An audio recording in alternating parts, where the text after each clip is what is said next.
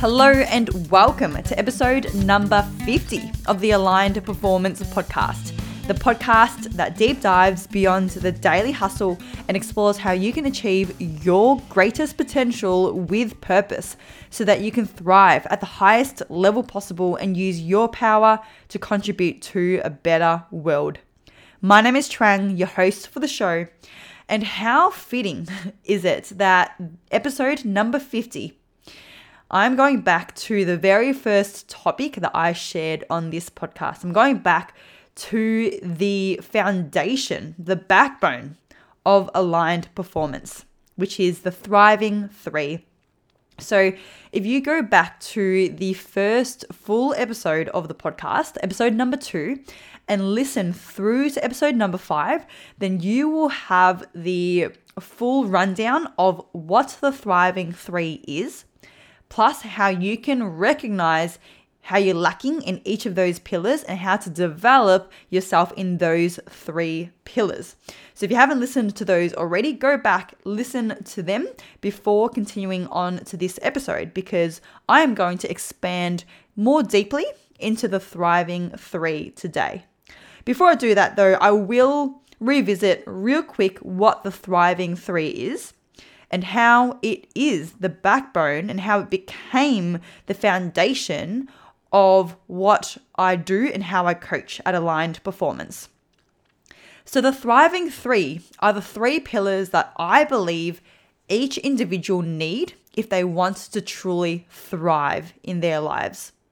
The reason I came up with these three pillars is through my own experience over years of coaching, observing my clients and observing people, as well as through my own personal journey, my own personal development over the years, figuring out the different elements, the different ingredients required for someone to not only achieve success, but to be deeply fulfilled and to thrive in their lives while at it.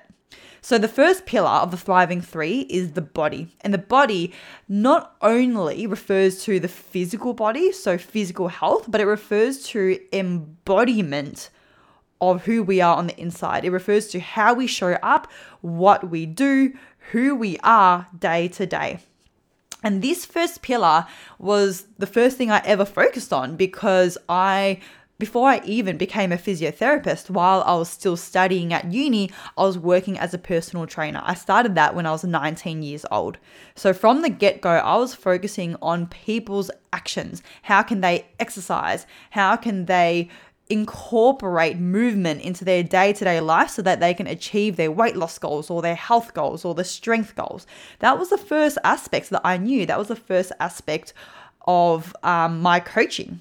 But of course, not only that, if anyone wants to achieve any results in their lives, let alone actualize their dream life, they need to take action. They need to put in the work. They need to actually do the work.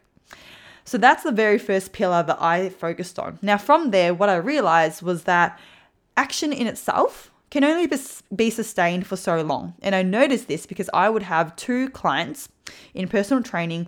I'd give them the exact same program and then one would achieve incredible results while the other wouldn't achieve so much. And I started to notice that there was still a gap, there was still another element to success, and that was the mind, which is the second pillar. In order for someone to actually execute the work from the get go, they need to have strategy, they need to have some intention. But not only that, if they want to sustain the work, then they need to have a resilient mentality. They need to have the mindset that supports the work that they are doing in order for them to sustain the work. Now, with these two pillars, the body and the mind, you can have success, you can have reward, you can have validation, and you can have a pretty great life from that already. Until I started noticing in my own self because I, for a long time as well, I was only focusing on the body and the mind.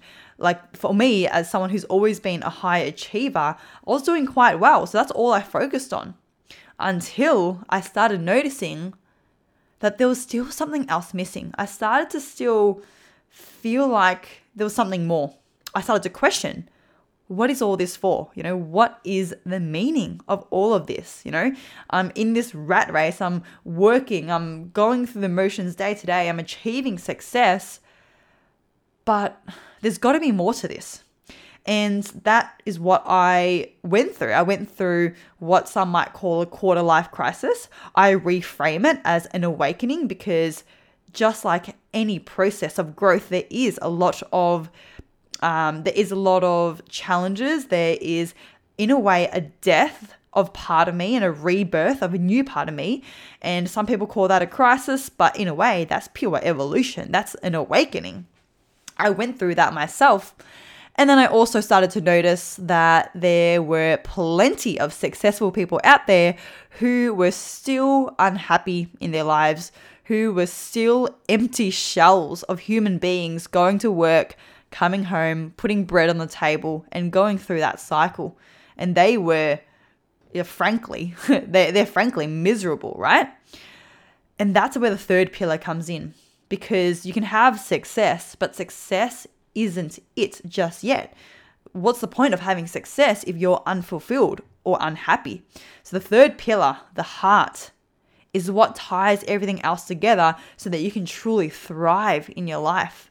The heart refers to emotional and spiritual well being, like how connected and in tune you are with your emotions, how well you are able to feel and express your emotions, how connected you are to yourself, to those around you, to your existence, to this universe, your ability to comprehend a deeper purpose to all of this so that you can have a deep driver of your entire lifetime, of your time on this earth. So, these are the three pillars, and that's what really drove me to take action and to align what I did to what I was observing and what I was seeing and what I knew was in a way like the secret or the thing that will make the biggest impact for people out there the thriving three. So that's when i rebranded the motion mechanic last year to aligned performance. That's when i started to expand what i did to incorporate the mind and the heart so much more. And you, if you look closely, you'll actually notice that aligned performance is the thriving three because aligned performance, aligning the body, mind, and heart, aligning to your purpose so that you can perform at the highest level. But also, if you look at the logo, um, if you look closely at the logo, you'll notice it's a triangle. So the body, mind, and heart, the thriving three, that is woven in with a circle. So aligning and connecting all three. And I just love I love that logo. I love the design of it and I love what it represents because I stand and I am living with conviction that these three pillars are what can truly change people's lives and truly change the world. Because remember, if individuals are thriving, then humanity will thrive. And if humanity thrives, the whole world thrives as well. And when the whole world thrives, then individuals can thrive. It is a positive cycle. So, that was a bit of a recap of the thriving three. Now, there are many facets to these pillars. So, I've mentioned a little bit in the previous episodes, episode two to five, of how you may be lacking in each of these pillars and how you can further develop in these pillars. Today, I actually want to talk about how you could be experiencing fatigue or low energy in your life and it may be due to one of these pillars more than the others. Because here's the thing when people experience fatigue and low energy, they often, they often, not always, but they often go, they resort to looking at how they may be lacking in the body, in the physical plane. They might look at their food, they might look at their sleep, they might get some blood tests and look at the markers, the, the markers of health in their blood and see what um, nutrients that might be missing or what um, different markers might be out of a normal range. And they look at those aspects to determine the root cause of why they may be feeling fatigued. And that's really good because the body, of course, is a is a big aspect of how we show up. So you've got to consider that for sure. But also, there may very much be emotional, mental, or spiritual causes of fatigue as well. Now, this is actually inspired by a conversation that I had just yesterday with a friend. And she spoke to me about how she has felt low on energy over the last two years. I mean, that could coincide with the pandemic for sure, um, which is definitely related, but also it coincided with her changing careers. So she um, is an entrepreneur. She previously was a chef and had her own restaurant even though she was working long hours on her feet every day, she found that when she was running this restaurant, she had a lot of energy and she could go day after day, week after week, month after month, year after year. But then she changed she changed industries and this was so that she could have more time to be at home with her kids. And she changed into a different industry um, that wasn't so physical was but was a lot more mental and emotional, so the real estate industry. And she's mentioned how even though she's working from home, she's sitting down in her office more, um, she has just felt low on energy the last two years. She's just felt drained. And she was just a bit stuck with why this could be happening. So, you know, this could be down to so many different reasons. And I haven't looked at her um, you know, health markers in detail. I don't, I haven't actually done a full uh, assessment. Like she's not a client, she was a friend who was just talking about this. So, what it could be though, like one aspect that could very much be, and it sounded like this because she was also talking about how in the real estate industry there's a lot of pressure, it's very emotionally draining, her phone is going off all the time, there's it's a numbers game, a lot of KPIs. So, what it could be is even though she is not on her feet all the time, she's not working long hours, like late nights and early mornings all the time.